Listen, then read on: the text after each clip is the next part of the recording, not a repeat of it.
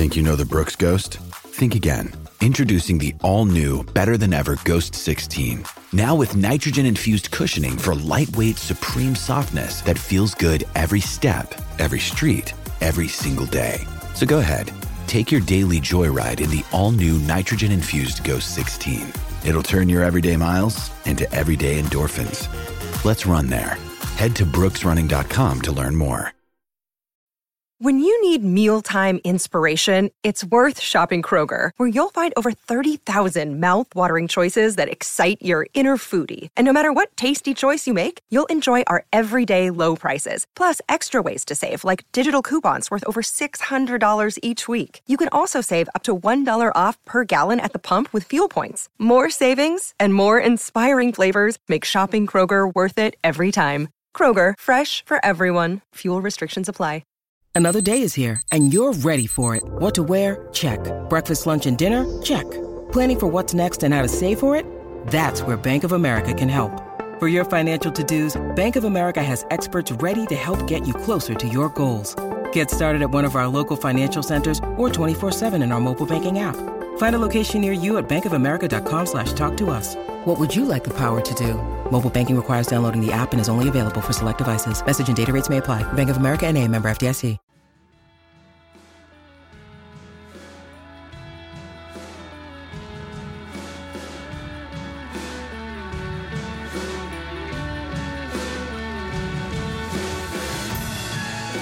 Hello and welcome to the Wisden Cricket Weekly podcast. I'm Yas Rana, and later on the show we'll be hearing from the great Sir Isaac Vivian Alexander Richards. But first up to discuss T20Is, selection philosophy, air pollution, and much more, I'm thrilled to be joined by regular guest, CricViz analyst Ben Jones. Hello Ben, how are you? I'm very well, yes. Thanks for having me back. Fantastic. And for the first time, a Wisden Cricket Weekly podcast newbie, the commentator and presenter Michael McCann. Welcome, Michael. What was your moment of the week? My moment of the week was the Nasser Hussain Parkinson speech. I just thought it was lovely. I I think everyone who's seen it knows what I mean. If you haven't, go and watch it. Presents him his cap, talks about the journey. It was it was really poignant. It was mm. really lovely, and the way he referenced the throwdowns and the people that have got him there as well.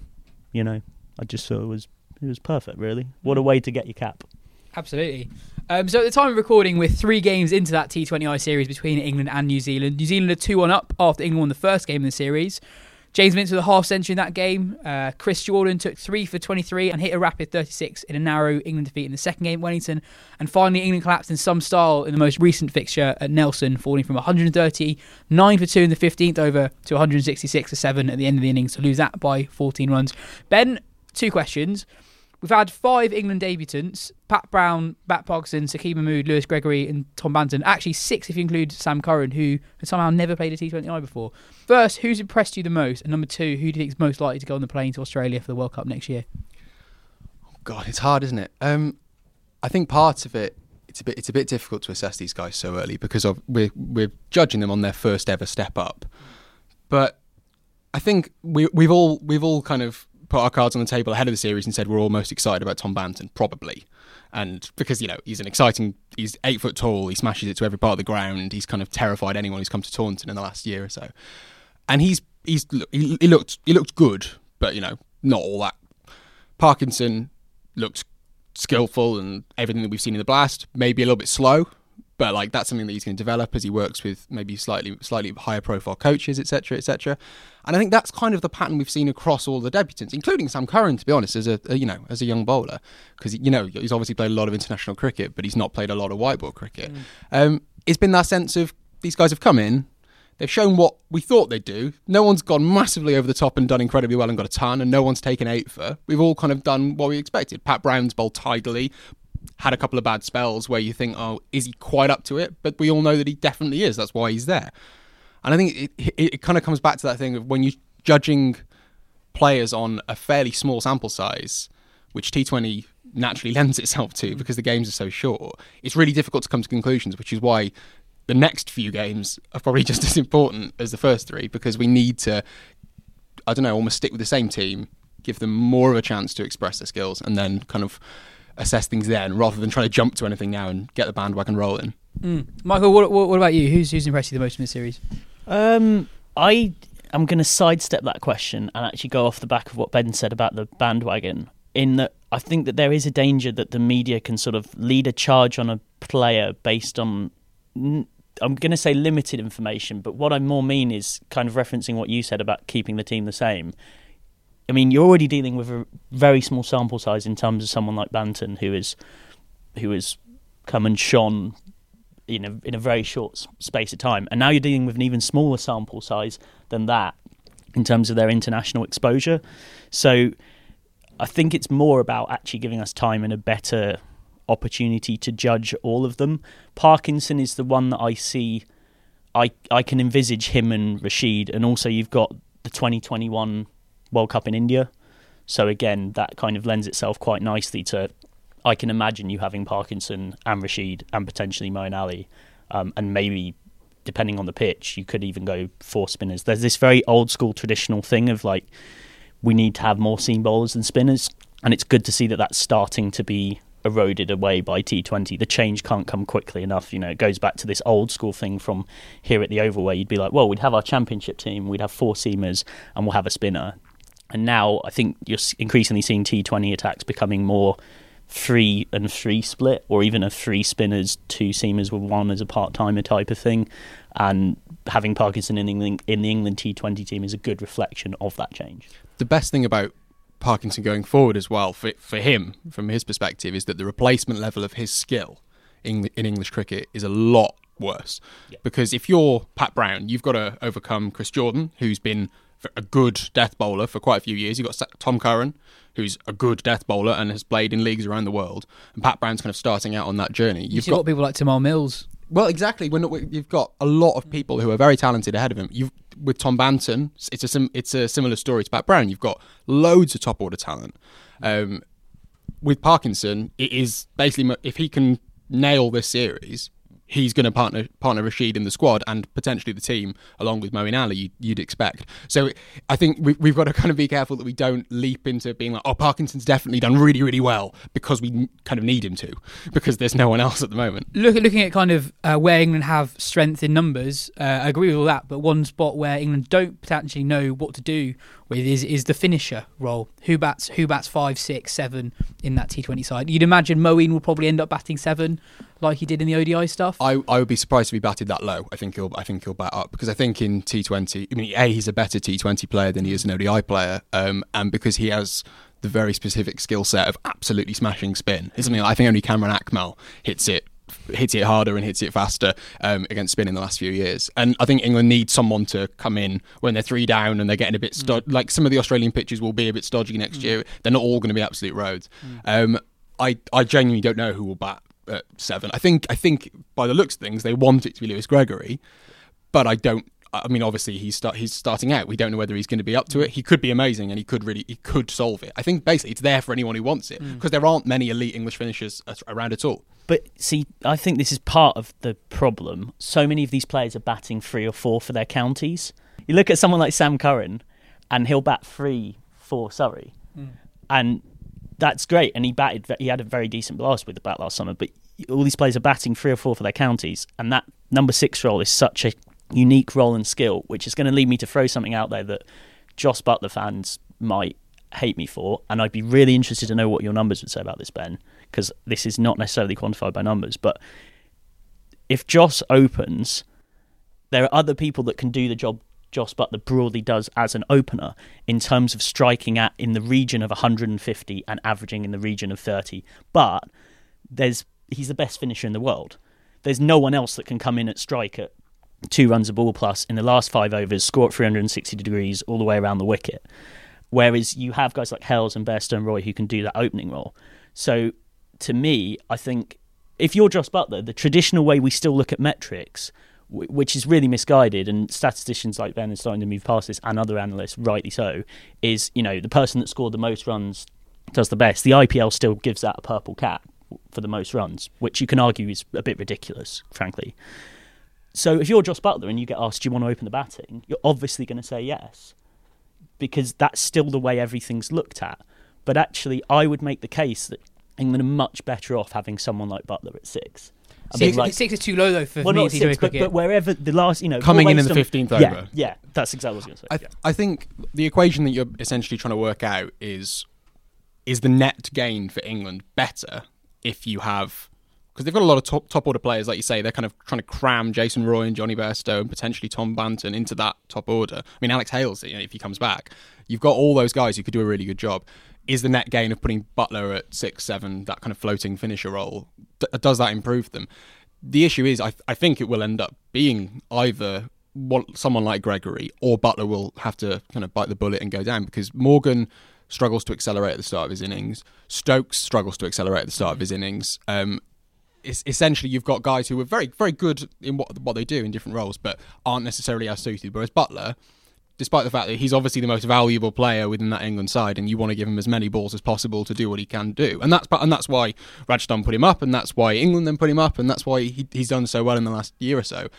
But at the same time, he's probably the best suited player to doing that role. It's it's it's a really tricky one, but like that's kind of why they need to nail giving Gregory a go because if he works, then they've solved it. Just just to leap back um, to what we were saying about the kind of Sam Curran batting up the order. Um, for one, it's a Curran himself is a bit of a misnomer because he also opened the batting for Kings Eleven um, this year because as a bit of a pinch hitter. So he, he is like a quality attacking batsman, and it would be harsh to denigrate the blast and the standard of that based on purely Curran. But there are other examples, and I wrote I wrote about this recently, um, and um, got a lot a lot of a lot of criticism and kind of people kind of slightly pushing back against it because people people love the blast and have a real aff- affinity and affection for it. Um, but it does affect the kind of players that are coming through. Like we say, like someone like Banton, he he he probably is a top order player, but if he'd come through in a in a league with smaller with um, a smaller league with fewer teams, he probably would have made his debut a bit like how Joe Root did in the Test side, kind of coming in at six and kind of you get a bit of a glimpse of him and then you push him up and you give him a better better chance. It.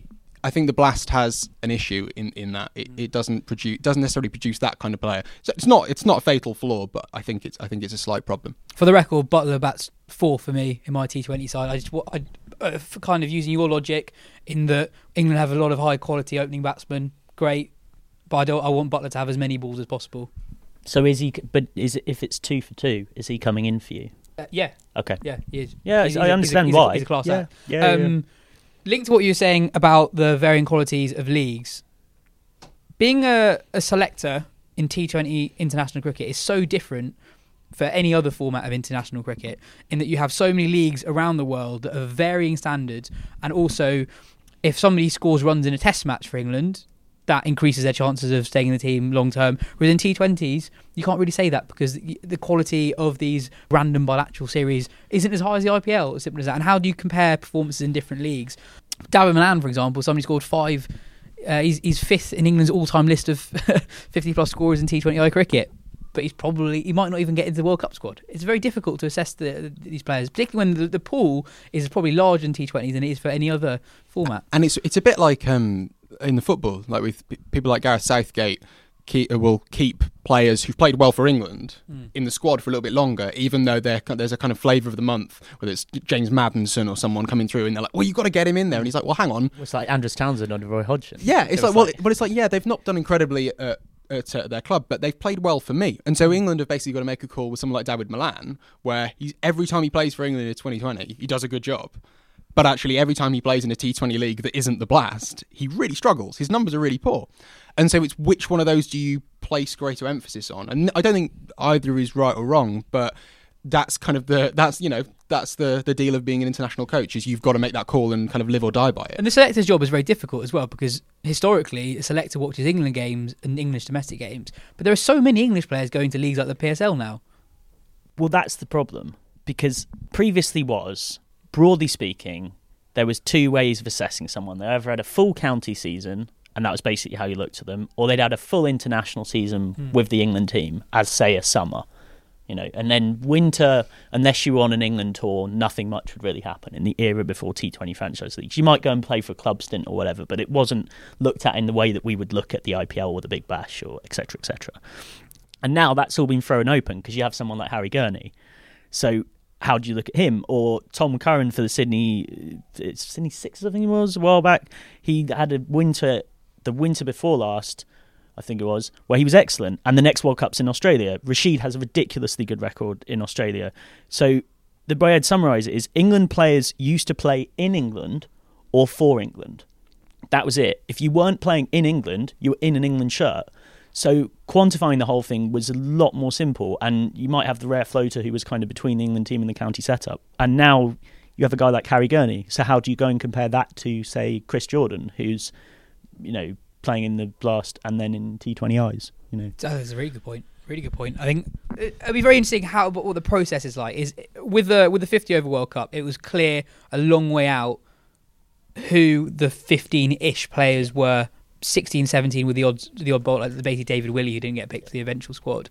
Um, with a T20, genuinely there's a pool of 30 players who probably think they're in with a shot. And also, how many was it for the 50 over World Cup? Was it a squad of 17? Was 15. It, it was 15. Oh, was it 15 as well? Oh, okay. It was, so it's 15 plus David Willey and Alex Hales is, was basically your pool. but that is that is bizarre. But I mean, it's probably it's probably for the best, really, in terms of the competitive balance of the tournament, because it means that the the bigger nations and the better nations can't just load their squad yeah. up. Mm. But it does mean that like there are some some really good players who just don't get to go, and mm. it means that you know there's probably a slight loss in the quality of cricket there, which is a bit of a shame. Um, someone like yeah, someone like David Willey might not go, and he's one of the best new ball bowlers in the world. Mm. He's he's not necessarily in fashion at the moment, but his mm. numbers are amazing. Mm. Um, yeah, so it may be maybe going forward as T20 gets more and more respected and seen as like the most strategic tactical form of the game, squads will be allowed to get bigger. And we, I mean, we're seeing. We'll probably talk about it later, but stuff with the IPL in terms of the pools of players that are going to be drawn on.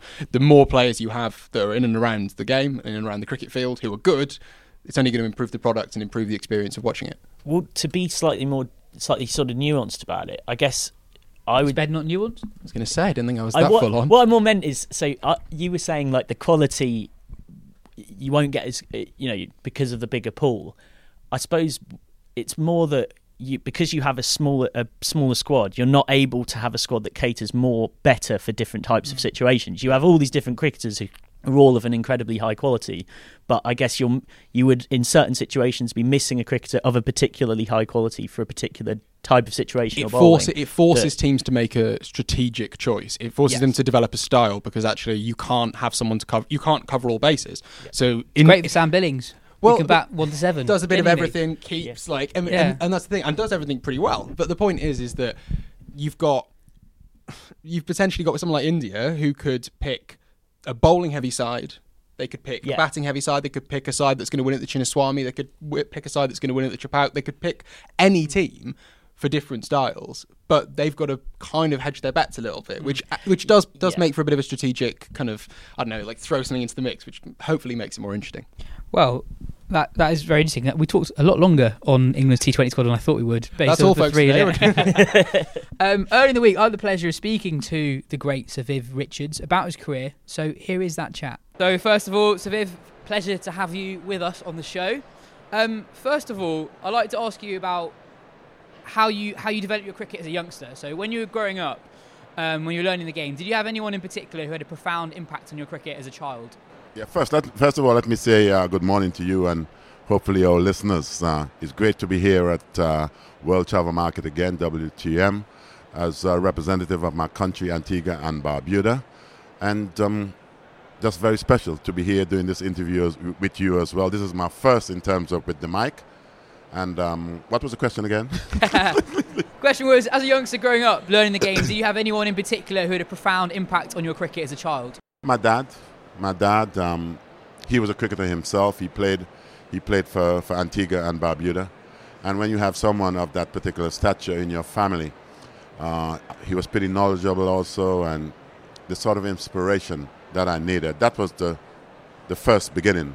Then there are certain steps as you go along as you uh, obviously try and represent what's happening in your professional life. Was he quite hands on with you as a, as a kid, or was it more in terms of he inspired you in terms of the attitude he instilled in you growing up? Well, what I think attitude plays a huge part.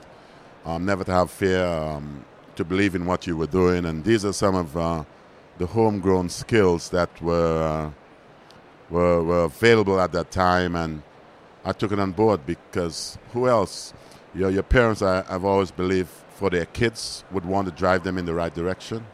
And no, no parent, in my opinion, would want your kid to go in the opposite direction. So I think they did all the necessary things for me to uh, to get by. I read that you worked in a restaurant when you were 18. Yeah. Did having a proper job teach you anything or give you an added sense of perspective before you started your international career? Well, uh, at that time, um, I was in uh, when I just left school. You know, you're looking for. Um, we had uh, a restaurant which was known as uh, the Kensington, the Kensington restaurant, which was on uh, St. Mary Street in Antigua, and for some reason, um, it was a place that uh, prepared me for what I think I needed to, to be. I didn't want to be there spending the rest of my life uh, as a waiter at the time because it was something I did when I was in school also, especially when we had school vacation. You would make sure that um, this guy was a, cricket lover, so he made sure that he had me around. And but I did not want that to be um, be uh, the final sort of play in my life. So as we went on, things progressed, and maybe why I'm speaking with you, you today, that um, things got a little bit better, or much better, you may say. But a lot of the great players now probably didn't have experiences like that working normal jobs. So do you think that pl- players would benefit from doing that now? And do you think you had a kind of an advantage for having quite a real upbringing and uh, experiencing a job that most people experience, but not most professional cricketers? Well, sometimes it depends on the individuals themselves. Um, sometimes you can have a bad start in life and it's about the finish. Uh, I think um, sometimes you can start some pretty good in life and then the opposite. Playing uh, here in England for the first time and things, different conditions. So it was more, um, there's a lot of thinking and a lot of things that you had us to do to, to get by. So I was going to ask you about your time in England. How influential do you think that was in terms of your overall career? England was a great place to be. I've, um, I've always felt as a little boy that uh, listening to West Indies tour in England, uh, hearing John Arlott, the late John Arlott, speak about or describe what cricket was all about coming from Lords and all that sort of stuff. So, as a little boy and then as a Caribbean individual with representatives from the region playing, wow, you, you take it on board and you made sure that um, the things that you heard are some of the stuff which still lives with me today. What kind of what kind of stuff still lives with you today? Oh well, um, you, you, hear John Arlott described maybe as a Gary Sobers. You hear him describe maybe a Conrad Hunte, a Wes Hall, all those little things, especially Wes Hall and the big medallion on his chest and running in um, to some guys who felt at the time that uh, they um, they were sentenced to death because of what Wes Hall and Charlie Griffiths had then. So all those little description, you know, um, lived with me for quite some time, yeah. Um, and then about the start of your international career when you made your debut for, for the West Indies, did you feel like you were ready for international cricket when you made your debut, or do you think you were finding your feet a little bit at the time? Uh, well, I started in um, in India at the time. We uh, toured 1974, if I'm correct in saying. Uh, I don't think I was ready. I don't think I was ready for for 70,000 people in Bangalore, uh, 90,000 people in Calcutta. I wasn't ready for that. you know, these were more people than where I lived. You know, in terms of the population. So it was a huge awakening, and um, I guess I guess that uh, these are the things that you need, the barriers that you need early on in life to, to give you a, a kick up the backside whether or not you're going to make it or whether you would like to make it or not. So these were the little things which um, help, dra- help to drive you wanting to succeed. You obviously got accustomed to it pretty quickly, though. Oh, yeah. What, what, why was that? Why was it that you became so accustomed to the big stage? Because I wanted to people? succeed. You know, I wanted to succeed, and I, I, I, I, I had to enjoy the adulation of such from the crowds and wow who wouldn't want to do well in front of 70,000 people? You know so i didn't want to make it that i was a failure because um, there was uh, this multitude of people. I wanted to make sure that uh, wow what these 70 or 80,000 people would have seen today that will live with, live with them for a long period of time so viv you got to put um, get your get your act together. Yeah. There were periods of your over your career where your numbers with the bat were just staggering. So 1976, that was a record number of runs scored by anyone in Test cricket for, for 30 years, I think. Uh, around the turn of the decade as well, your numbers were just incredible. Did you kind of feel invincible at times of your career? And what was it about those periods in particular was different to the other times of your career? Well, that that was, um, I guess, when you're younger. When you're younger, there's a lot of things happen in your life, and as you get older, sometimes the deteriorating factor does come in, do come in. Um, when you're younger, um, I think we're at our best. Uh, our body is feeling also at its best. And as you uh, go along in life, the wears and tears sometimes becomes as a, as a deterrent. You do not quite accomplish the things that you were able to do when you uh, whatever, you know, at that younger age in life. But the things which would be of great help also is that the older you get, that little experience factor, the experience that you would have had, plays a huge part making out. It, it would help you to prepare you also, even though you would not be that fit. But because of the experiences you would have had, helps you to, to manage how you would like to uh, progress.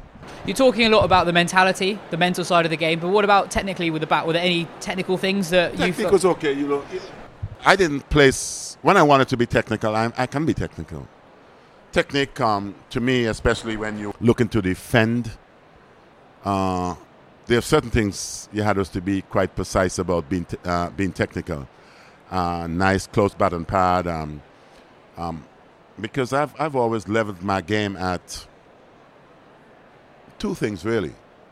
It's when I'm on the attack, I prepare my mind for being on the attack. When I'm on the defensive, because there are times you need to do that. So you separate both. Defense is a defense, and when you're on the attack, it's on the attack. Sometimes you see some guys are defending and still trying to get something out of uh, defending, like trying to push to the line. Defense, in my opinion, that's why it's called a defense. You know. Did you ever feel out of form? yeah, there are times you do. And what did you do when you were out of form to get yourself back into Well, it? Well, you try and remember the good things, and you to try and eliminate the things which would have helped you to fail. You try and eradic- er- eradicate that as best as you can. And I have, um, I've tried that on numerous occasions. You know, it is, um, it is quite um, special at times when you're able to balance the things that you want to accomplish and the things that you, you think you should throw through the door. And um, hard work pays a part. There's a question about uh, the 1975 World Cup is something quite interesting because you won the World Cup and in the final you were a hero with three runouts, but you averaged 12 or something with the bat in that World Cup. Was taking pride in your fielding something that you took very seriously from a young age? Yes, yes, fielding I think is of, of vital importance. You know, and as you can see, uh, uh, those runouts were like six wickets. Yeah. You know, um, at And the did you time. think you took fielding more seriously than perhaps other people? No, at it doesn't time? matter. It's just the fact the fact that I I don't think I would would have been an, an established batsman then. You know, I was still playing second fiddle to a whole lot of guys, the Rohan Kanhais and all the other great West Indian players. But um, it was uh, the fact being in that team as a young guy and uh, not contributing with the bat. There were other aspects of uh, the game in itself that I felt, wow, the Australians gave you an opportunity, and because of that practice you had previously, you you were able to accomplish those three runouts. Cool. Thank you very much, Viv. Good, my Appreciate brother, time. man. Cheers. Thank Good you to see my much. brother, Cheers, man. thank you. Vivicic was, was was pretty good. What one thing that I found quite interesting when I was researching for the interview was was how badly he did in the 1975 World Cup, considering he was a key player in the final. He took he. Uh, he was behind three important runouts that he said were, were basically worth six wickets. Uh, but he only averaged 12 in that World Cup, and I thought it was quite interesting how much that he kind of felt responsible to make an impact in the field when he hadn't done anything with the bat for the entire entirety of the tournament. Um, Ben, I remember we had a conversation last year about Virat Kohli. You said he's arguably the best ODI batsman of all time, and I said, well, there's Viv Richards as well, and obviously there's De Villiers too. But from the 20th century, he is he is the standout. Oh yeah, I, I think at the time I was a bit more emphatic in terms of saying that like Kohli's in, inarguably like he Yeah. he is the greatest, but it, it's kind of it's recency bias, isn't it? And watching mm. Kohli twice a month kind of thing. Of mm. course, I'm going to think he's the best when his numbers are that good. But you look at Richards' performances over that time, and he was he was he was playing a different sport in a way that Kohli isn't now. Kohli's mastered this version, but mm. Richards was a kind of glimpse into the future. Um, yeah, I mean, we're not bringing up anything new. Viv Richards mm. was very good at batting, but it is it is kind of I don't know. It's it's a nice one to kind of keep in the discussion as like just to add a bit of texture to the idea that like, well, if Coley makes a billion hundreds in ODI cricket and averages a million when he's chasing, then I, there's still that thing we can go back and be like, yeah, but if Richards had been playing in the era of like bigger bats, smaller boundaries, kind of thing. But then again, he'd been playing against bowlers that go around the world earning millions of pounds bowling Yorkers, which he wasn't really at the time. So Yeah. Moving on to Bangladesh's series in India, T20I series in India. F- from a purely cricketing point of view, it was it was a notable. The first game of the series was, was notable, and that Bangladesh won it. It's their first game since Shakib was banned for a year, so that was impressive in its own right. Um, but the, the the story that is is more important and overrides anything that happened on the cricket field was the fact they even play, got on the field in the first place. Um, the air quality in Delhi at the moment is is, is horrendous. Um, there were calls for, for the game to be postponed. Former Indian bowler Ashish Nehra has even moved out of the city of Delhi because the air quality there is so bad. Ravi Ashwin has been very vocal on social media, as vocal as Indian players ever get, really, on social media. He said, um, The quality of air in Delhi is really scary. The oxygen we breathe is the basic requisite for mankind on this planet. This indeed is an emergency. Sourav Ganguly, the new president of the BCCI, thanked both t- players from both teams after the game for playing the game in what he called tough conditions. I think there's a broader point here. Uh, with the climate emergency, they're going to be cricket. Cricket, the sport, is very vulnerable to climate change. Uh, increased temperatures in countries that are already very hot, and air air quality problems. Do you think that cricket is going to have to implement regulations where we'll have we'll just see cricket not being played in places where it used to be played regularly? I mean, that, that, that's kind of that's the the trend, isn't it? That's what's that's what's going to happen, um, unless things far more important than far above cricket radically change. Um, Tanya Aldred has done fantastic work on this um, and spoke very well about it on uh, Adam Collins and Geoff Lemon's podcast recently, and they've th- there's a lot of good writing out there, so I would urge people to kind of get stuck into, but it's hard to be kind of you know, even glib or kind of think briefly about it because it immediately just kind of brings into perspective the kind of futility of what we're all doing here and actually the what the concern of it at the risk of demolishing this conversation it just makes you think kind of actually does it, it the effect of the climate on cricket is so minuscule really in the in the broad, in the broader scheme of things Absolutely, I'm not claiming otherwise, but no, I know, I know, I know.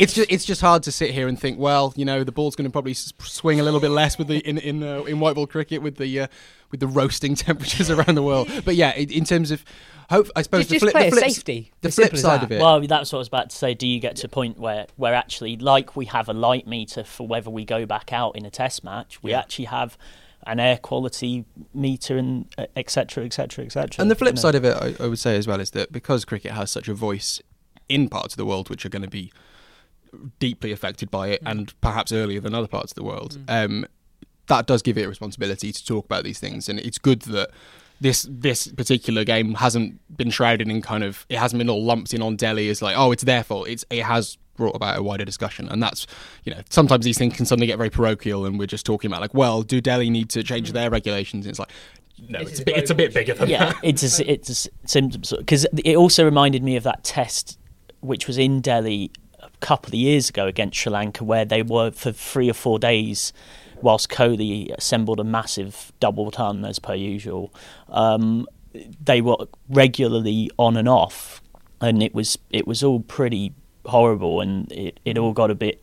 Some of the stuff towards the Sri Lankan players got a bit nasty when they were generally just just actually like struggling to breathe. I mean, I've had the privilege of going and working in India on a hockey tournament a couple of years ago, and being over there for a couple of work things since, and had travelled there on holiday a few times when I was younger. So I've been there a lot, north, east, south, and west, and have been to Delhi as part of that, and you you really do notice it. I mean, it's just it ju- you can't not. And I have to say, you know, as a kid who kind of understood broadly what climate change was and has heard about it and the rest of it, then went on a family holiday to India when I was fifteen, and went to Delhi.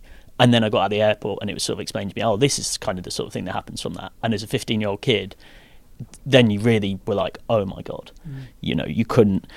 And I mean, if if if if that kind of thing, even if you're someone that doesn't really believe in the need to kind of think about how you do things and your impact on the world, if that kind of thing doesn't impact you, I don't know what will. I mean, it's just it's pretty scary. I was just going to say, in, in terms of like you're saying, you don't necessarily realise the extent of these situations until you're in them, and a lot of a lot of what climate um, photography and um, journalism and writing about the, the, climate emergency is trying to convey that. And actually, cricket, by the fact that it's being broadcast around the world, if you're seeing the Sri Lankan team or you're seeing the Bangladesh team struggle to breathe in a, in a, in a Delhi cricket match, which is potentially the high point of the game, like that should be elite, almost beyond these kind of fairly pedestrian struggles.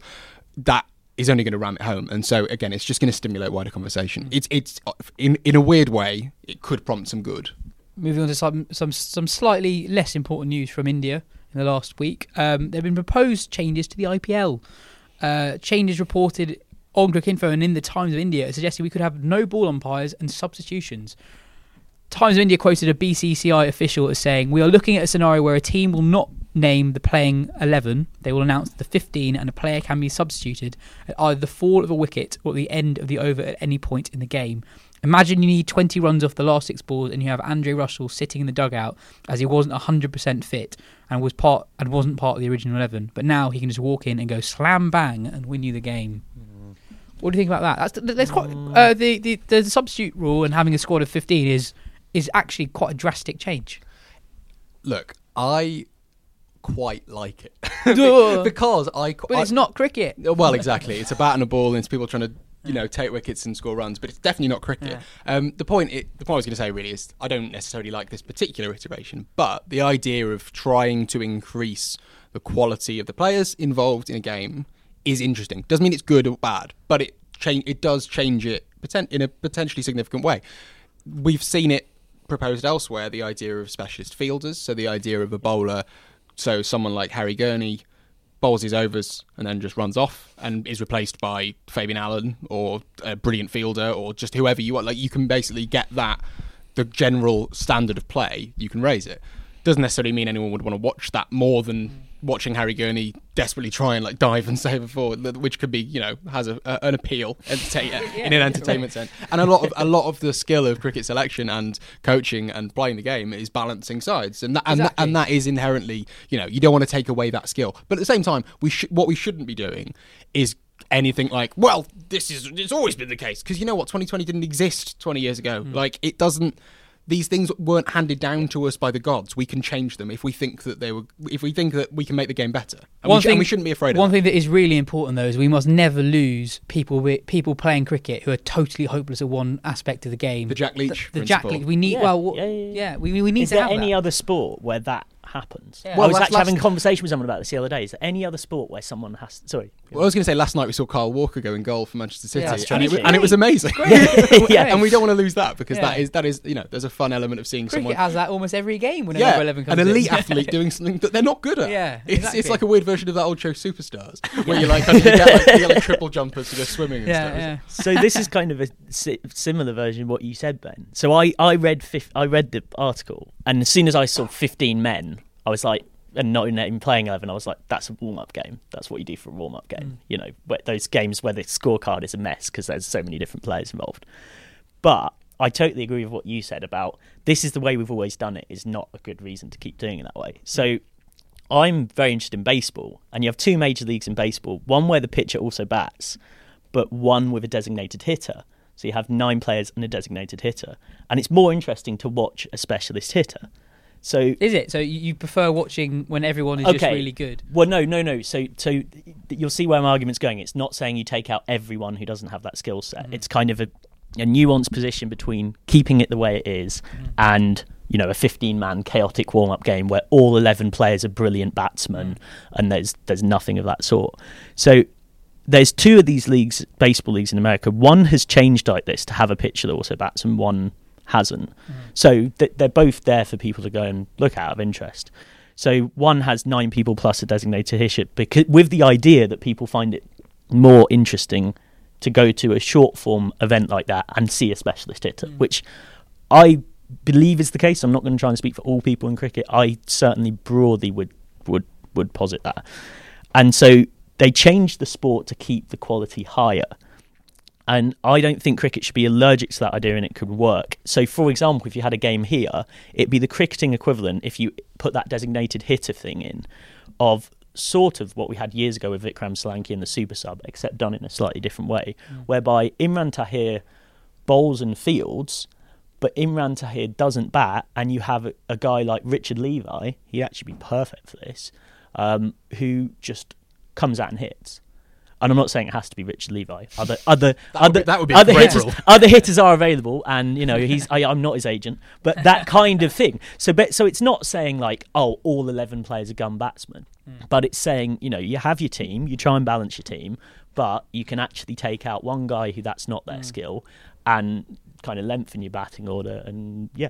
But the, like we're saying, you shouldn't be allergic to change because you tweak and you tweak and you tweak, and then eventually you can land on a really good format. Like ODI cricket at the moment, I think is as entertaining as it's ever been, and that's after basically a decade of fiddling around with it and trying to get it right, and then eventually. and it it not being very good to Yeah, watch for quite kind a of long bad- period. yeah, like not that interesting, not that like potentially like kind of strategically interesting on like a kind of drab level, Mm. but like you wouldn't get much out of it as a casual fan. But then before that, before they got that right, they were trying things like like I say like the super sub and things like Mm. that. And the issue with the super sub was that it ended up massively favouring one side rather than the other, Mm. depending on which way the, the the coin landed. And there might be version or iterations of this particular rule change which are going to come in where they go, okay, we we've played a season of it, and actually it's it doesn't work. We need to change it. Like with like with VAR in football at the moment, they're like, okay, it's good in principle, but we need to change this, and that's fine. We should basically be more fluid in what we think is okay to do. Because I remember um, we're, we're sat in the OCS stand at the Oval, um, and I remember I was doing some work here a few years ago for a T20 match where Kevin Pietersen um, was playing for Surrey, and basically he was injured before the game, but he'd hyped it up as like it was one of his big games, but he didn't have a hamstring, so he basically kind of limped out and then was like, "Oh, I need a runner. Oh, I need a runner," and there was all this debate between McCullum and and uh, kind of the umpires about whether they were allowed it because it's like, well, it's pre-existing injury, but if Pietersen was allowed to be a uh, well, I'm, I'm doing the air quotes thing, a designated hitter, he could, he doesn't have to field. He could just come in, give it a swing, and then go off and you know, and, and everyone gets to see Kevin Pietersen bat, but they don't have to see him limping around the outfield. And some might, some people might like that. A lot of people probably wouldn't, hmm. but it's wor- it is worth thinking about. I think a lot of hmm. people are instantly just kind of like, "Whoa, no, hey, whoa," and also because it's the IPL, which scares people hmm. because it's kind of it happens away from England and it's kind of a bit exotic and a bit confusing for most people. I mean, there's something that I want to mention, but don't really want to go into in any detail. There's a story yesterday that uh, the, the the House of Lords have recommended that the Ashes should be shown on free to air TV. This is not true. There's a report, and at the end there's a throwaway line where they say that we could extend the list of sporting events that are safeguarded for live free to air TV, and if we do extend it, the Ashes could be one that's that's, that's hidden included. It, it, I think it's just an old man really who remembered the Ashes exists. There's a conversation Um, to be had about some free to air cricket at some point. The 100 is going to be on free to air in, in part. Hmm. There is a conversation to be had there, but it is not to be had in the tired, hackneyed language of the House of Lords hmm. s- recommending that the, the crown jewels, hmm. to kind of coin the phrase, of Sky Cricket's coverage, which is the best cricket coverage in the world, probably, you're looking at taking away their main asset. It's just not. It's not going to work on an economic level. It won't work. Also, and, they- it, and it shouldn't work. They also, Doesn't I mean, they, they didn't really suggest it, so it's a it's a, it's a total. I'm in danger of arguing with the point that didn't get made, so I, should, I, should, I should back off a little bit. Sorry. Um, let, us go to Australia. Australia 1 0 up of the first of their two T20Is against Pakistan. In the first T20I, Australia were 41 for none after 3.1 overs when the game was called off. The DLS pass score for five overs, the minimum required for a full T20I, was 39. So Australia already had enough runs. That just seems like quite a simple oversight in the rules, and that's a very easy one to change. It's it's a system so confusing that Yaz has had to record this twice because he got it wrong the first time. Um, it, it, it, yeah, it's a bit of an oversight, isn't it? D- DLS is you know it, it's a, a slightly imperfect measure for 2020, you could say. But that's not even DLS's fault, is it? That's just poor implementation of a system that they use yeah. I mean, personally, I think they should just use WinViz and see whoever's ahead. Whoever's ahead on WinViz whenever they go off, and they just we could do it at the start of the game. Don't even need to play it, to be honest. I I wonder why you said that. Um, Steve Smith hit 80 not out on the second T20I. So from a cricket point of view, that's that's much more interesting. Um, ben, is he a shoe in for Australia's 11 at the T20 World Cup next year? I, I think he is. Um, whether he should be is probably a little bit more of a debate, but I, I doubt. But after what he's done now, he's going to be. Right, I'll give you. I'll, I'll say what what I think, and I think you're going to disagree with it. I think that Steve Smith, Joe Root, Kane Williamson, they have just got to play because you gave the scenario earlier in the Oh, podcast yes. of somebody of a team being two for two. Oh no. And there's no one else in the world I'd rather have in those situations than those guys. That doesn't mean they have to bat three every single Okay, time. And, they and this bat. reminded me of the. I know this is the the because I saw it on your Twitter feed, and I I agreed with your replies where people were like they were one for one, and you were like it's like a ninety eight percent. So I, yeah, But uh, yeah, that that was in, in, in discussion of the idea that that was a previous innings. That was in Brisbane, I think, Yeah. where they were Australia basically were going to win, but Smith came in and kind of cleaned up. That's a different conversation. That that innings wasn't very interesting. This innings was interesting because it hinted at something that Smith hasn't done in a while, which is just go into that next gear where he's not just an anchor. Yeah. Because you know what anchors do? They slow ships down. You don't want to be an anchor in T20 mm. he hinted at being able to go to the next level and actually there were a couple of things that he did a couple of shots that he played i mean everyone kind of focused on that weird one where he kind of did the periscope and it came off the back of the bat and the ball went into space or whatever like everyone focused on that one but the more interesting one which was my moment of the week but yaz has forgotten to ask me No, no, I was Um, waiting for this part of the show. Actually, is um, is was there a, there was a moment when uh, Mohammed Irfan bowled two balls to Smith that were just outside off stump, and someone clipped it up on Twitter. I can't remember who it was, I'm afraid. Um, and basically, one ball Smith played a kind of flaying cover drive, kind of drive come cut kind of thing. It was amazing, and it sent it to the offside boundary. And then the next ball, he kind of did his weird wrist shimmy oddness and hit it away to the mid wicket boundary, and it was amazing. And it just showed that like fundamentally, and this is an argument I've had with um, Freddie Wilde of CricViz a few times, is that he places a lot of emphasis on the idea that Steve Smith is a genius with a bat in his hand, and that actually he will overcome any issues that he has in T20 in terms of his power hitting because he is a genius. yeah, and he will- probably won't even sleep till he has. yeah, well, he doesn't. Need, he doesn't need to. He's going to spend next year not not sleeping and practicing in the nets, and he, you know, that could genuinely be true. But there is there is a a greater potential to what Smith can do than potentially someone like Joe Root, who is, whilst a very good player in Test cricket and a great player in ODI cricket, he's not potential, not necessarily got the same range. We saw it when he played for the Thunder last year in the BBL, and when he does play T20 cricket, he looks good. And I know a lot of people place a lot of emphasis on that great South Africa just about to innings. say. Your editor Phil Walker, or your senior Phil Walker rather. Um, and I know people obviously call back to that innings, but I think a lot of that is just because people don't watch a lot of T20 cricket outside World Cups. I that, think wa- I- it was an astonishing innings, and Joe It was, it and really Root was. hasn't played that much T20 cricket in the time since, which is a Hmm. long period of time not to play that much in. I think the difference is is that I mean fundamentally I think that Steve Smith's just better than Joe Root. And so I, th- I think you can when when you're talking about you, your your Williamsons, your uh, you know your Williamsons, your Roots, your Smiths, you're talking about three very different players there. Kane Williamson, the reason he's so good is he plays for Sunrisers and he generally plays on a terrible deck where you need to place a lot, lot of emphasis on his ability to kind of problem solve that. And Smith has been getting to that point in various innings, whereas Joe Root, ha- we don't really know what his skill set is in that. Is is he someone who can strike at 160, or is he just there as the anchor? We don't know 'cause we don't mm. see him play T20 cricket. Mm. So my issue is that if you don't see someone play T- T20 cricket, you shouldn't really be selecting mm. them because if the rest of the world isn't thinking that they're they're valuable, then why why would England? Oh, That's a bit- that's a bit- that's a bit blunt, I, I see. I see. I see where you're coming from, but I, I do place great emphasis on that knock against Africa. He was brilliant in a team that was an over away from winning the last version of the T20 World Cup. So, I, did they not win? I turned off with an over to um, and I, I think uh, kind of kind of using Freddie's argument about Steve Smith, I use that with Joe Root. Joe Root is naturally ta- is so naturally talented, Yeah, and I of think that uh, the possibilities are endless. I think if he if he concentrates on T20 cricket for a prolonged period of time. The point with Australia, though, is that Steve Smith is locked in. He is going to play next year because they have identified him as the linchpin in their batting lineup. He is the the cog. He is the key cog. Mm. Personally, I would say David Warner should be that guy. Maybe dropping out of the, of the opening partnership and batting three because I think he can do everything Smith does and more. Mm-hmm. But Australia have made that call, and I think it's right to make it a year in advance because mm. then you give the project the best chance of working. Yeah. Even if it's not necessarily the best plan, you're giving it a better chance of working than just dropping him in, you know, three weeks before and saying go and have a couple of hits hmm. against, you know, someone in the warm up. Hmm. the last week also saw the end of the T20 World Cup qualifier, so we know the six teams going to the World Cup in Australia, and we the, the, the competition actually came to an end because after all the six teams qualified, there was a semi-final and final stage to decide the winner. Netherlands won it. PNG came second. Namibia, Scotland, Ireland, and Oman will be going to the World Cup. I was out there, um, so I'm just going to quickly run through what I thought about those six teams because I think they're all interesting in their own right. Netherlands, I think, will do very well in Australia. They've got a very well balanced side. Uh, they've got a good pace attack. Van Meeker and Van der Gugten they actually were quick and they did really well on quite slow surfaces in the UE. And I think in Australia they'll do even better. So I say out of out of the, the the associate teams most likely to qualify for the Super 12, I'd say Netherlands are comfortably comfortably first. PNG are a really interesting team. They're very good in the field. Uh, they're very clever with the ball. Uh, they lack batting firepower. I think on quicker surfaces they'll struggle. Namibia are an impressive team in terms of the out of all the teams in the competition, they definitely have the most uh, depth in their batting. A lot of teams are very top heavy. They have finishers, which at that level actually teams don't really have.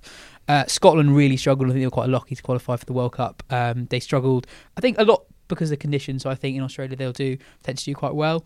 Um, Ireland are developing. Uh, I think that uh, Gareth Delany was a great find. He bowls like quite fast leg spin and can bat in the top order. He scored a brilliant arguably innings of the tournament, 89 against Oman. A game that if Ireland didn't win, they might not have even qualified. And lastly, Oman themselves. Odd team. They finished sixth, but I think in many ways the most impressive team in the tournament. Uh, they've got the they've got the best individual players in my opinion. Bilal Khan, I think, is going to be the star of the T20 World Cup next year. He's a 31 year old left arm quick who just swings it miles and he bowls uh, accurate Yorkers at any level, that's that's impressive. Uh, he's he's a lot like David Willey. We're talking about David Willey early in the show, but he bowls probably about Willey's pace, maybe slightly quicker. He's he's taller than Willey. He swings it loads and he just bowls loads of Yorkers. He particularly in that group stage is going to be really really difficult to handle. So Bilal Khan, remember the name. Um, we'll finish today's show talking a bit about Michael your time at the European Cricket League, uh, which I think is quite interesting. Uh, and you're talking about it to me before we started recording. Um, a very impressive professional setup for a tournament where the, the level of cricket was in some ways quite amateur. Absolutely. I'm going to start by saying something that links the European Cricket League and your previous oh, link, oh, which is, and I have to declare an interest in saying this, but my co commentator at the European Cricket League, Ryan Campbell, Netherlands head coach, oh.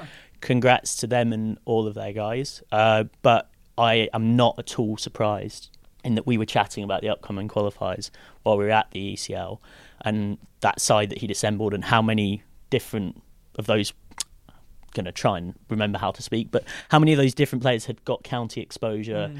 and how he's worked really hard to create a very good pipeline for how the next generation coming through can get that kind of exposure that kind of brings them on a level, another level with the next progression idea with the view to the fact that someone, a franchise, might at some point take a chance on a Max O'Dowd in a low price mm. bracket as an opener who can hit a long ball.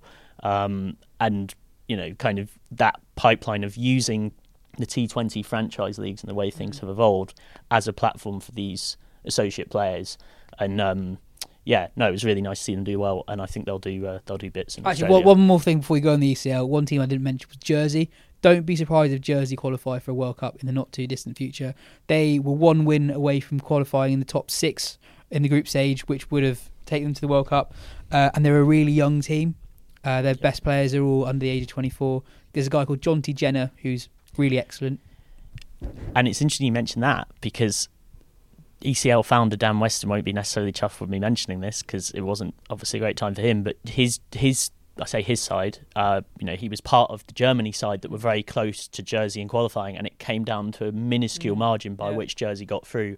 So we ended Ollie up, Germany. We ended up kind of chatting about about them, and he was like, "Yeah, they're an impressive group of sort of young players." But again, the strength and depth that is building in associate cricket is shown by the fact that Jersey went and did that, and they only just got there.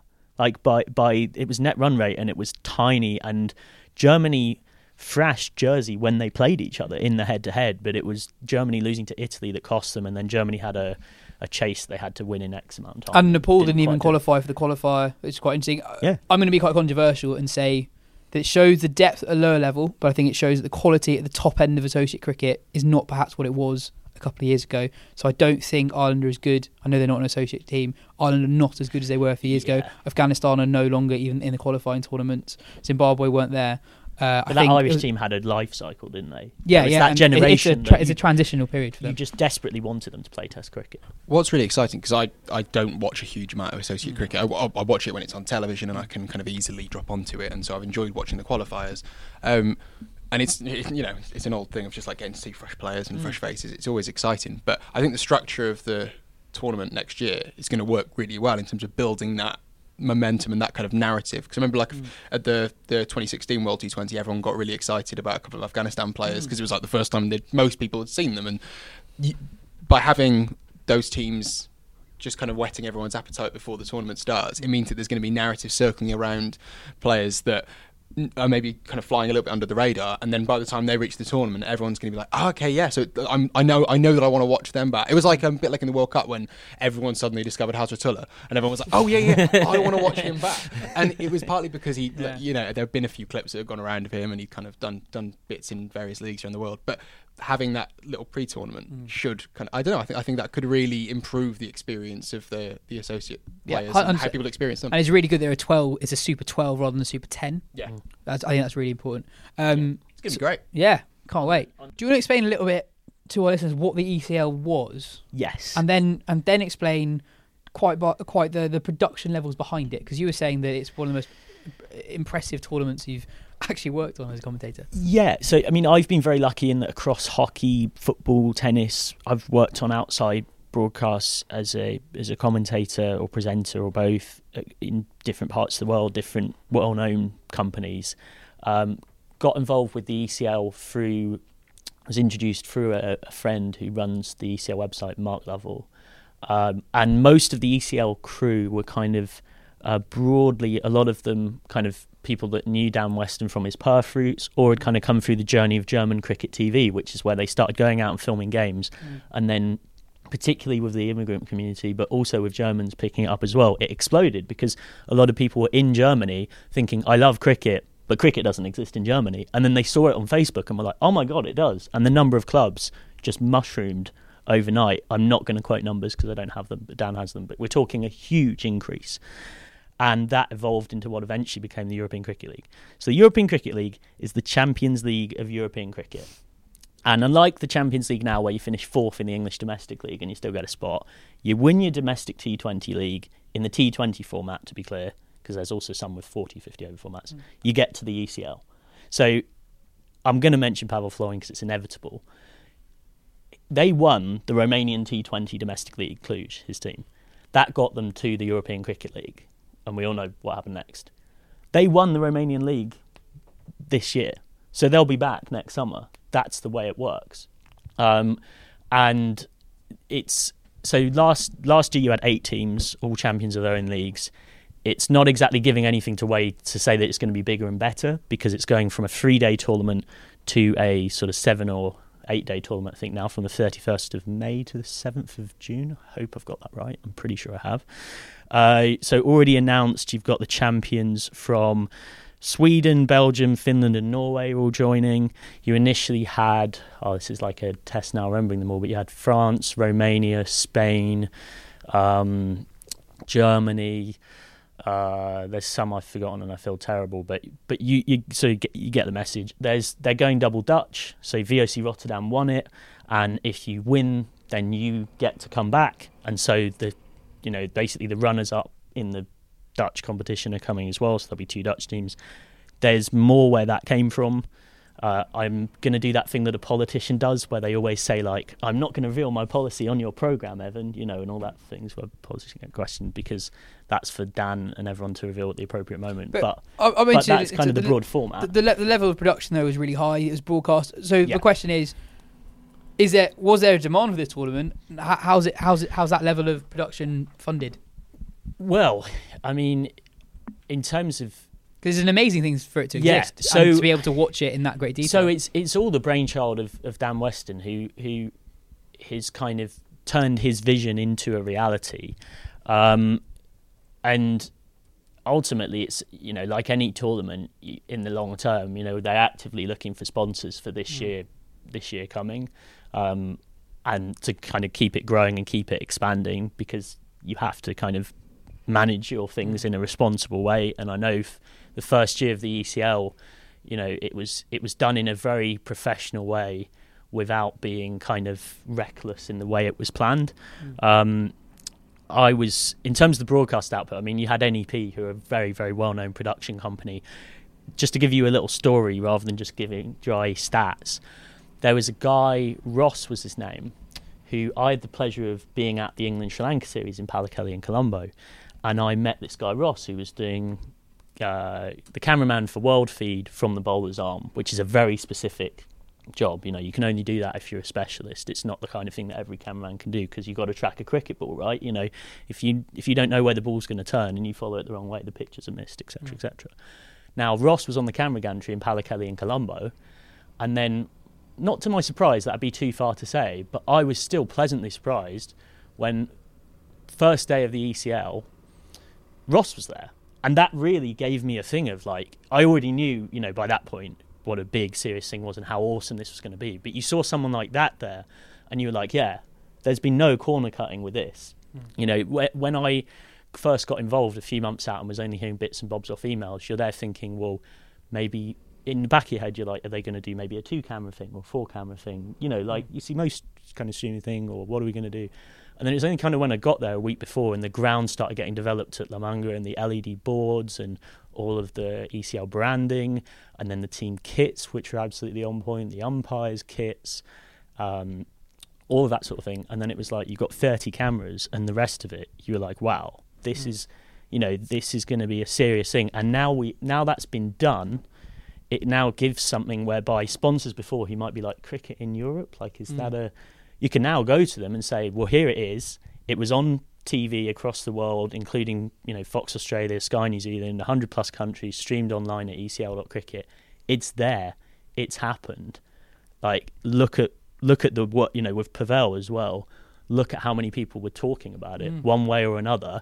And actually, once people got on the front foot on social media with the Pavel Florin story and were like, look, this guy was a bodyguard, is a bodyguard. Six years ago, he never played cricket he basically came across some. Uh, this is by his own mode. Some some guys who were playing cricket who he went and hit the ball a couple of times, and they kind of were being, by his own admission, very charitable to him in their praise and said like, "Oh, you know, you're brilliant. You could be the first Romanian to be fantastic at cricket." And he sort of said, "Oh, okay. I think you're kind of." being too nice, but I'll join in. Six years later, he's president of a cricket club.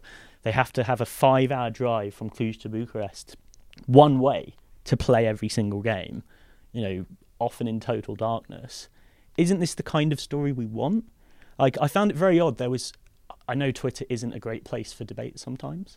I, I'm going to say, but, but you had people on Twitter who would, who would be unhappy about the lack of cricket growing, expanding, maybe not being on free to air, what etc., etc. But then mm. someone like Pavel comes along, and some people, sometimes those same people or other people, would turn into huge cricket snobs. Mm. And you're like, well, this is the first Romanian, Romanian-born kind of player emerging.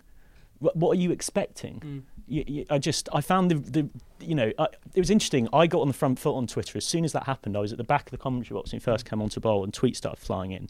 This was off my own account, not the ECL account. And it was all these people, this kind of cancel culture. It's like, oh, the ECL should be cancelled. Oh, Pavel Florin should be cancelled.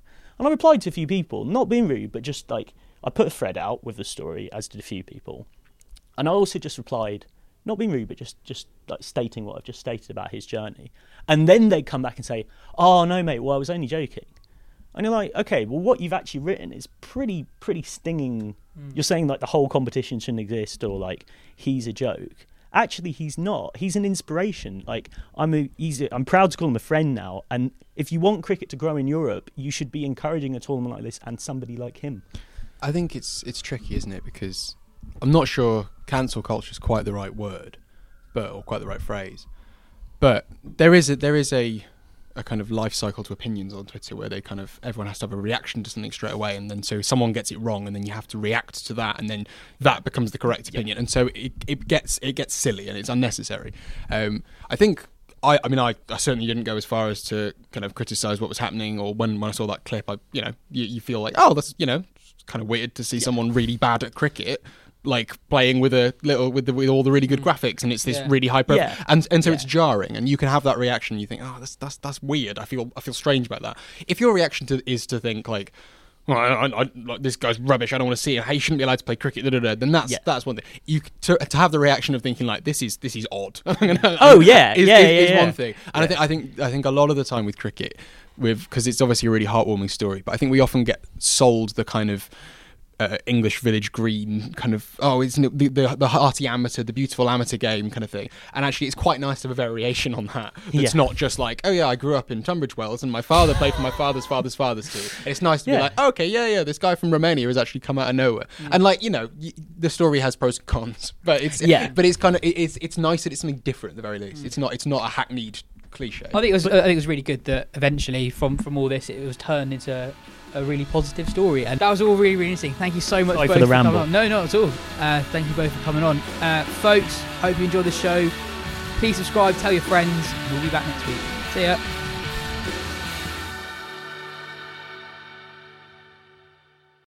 Sports Social Podcast Network.